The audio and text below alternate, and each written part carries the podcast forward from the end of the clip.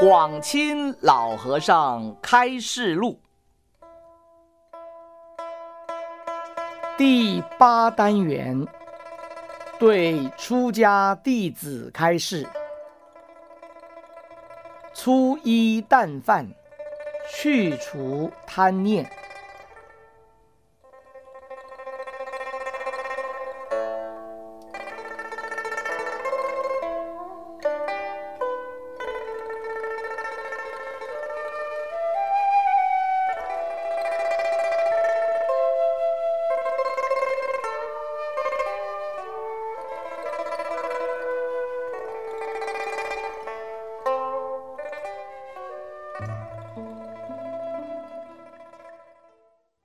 老和尚在住山修行期间，时常会有猴子送水果去供养他。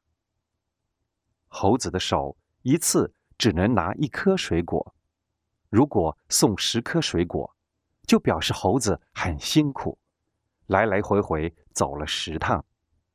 所以老和尚一直对猴子怀有感恩的心。有一天。有人送了一颗很大的水蜜桃来供养老和尚。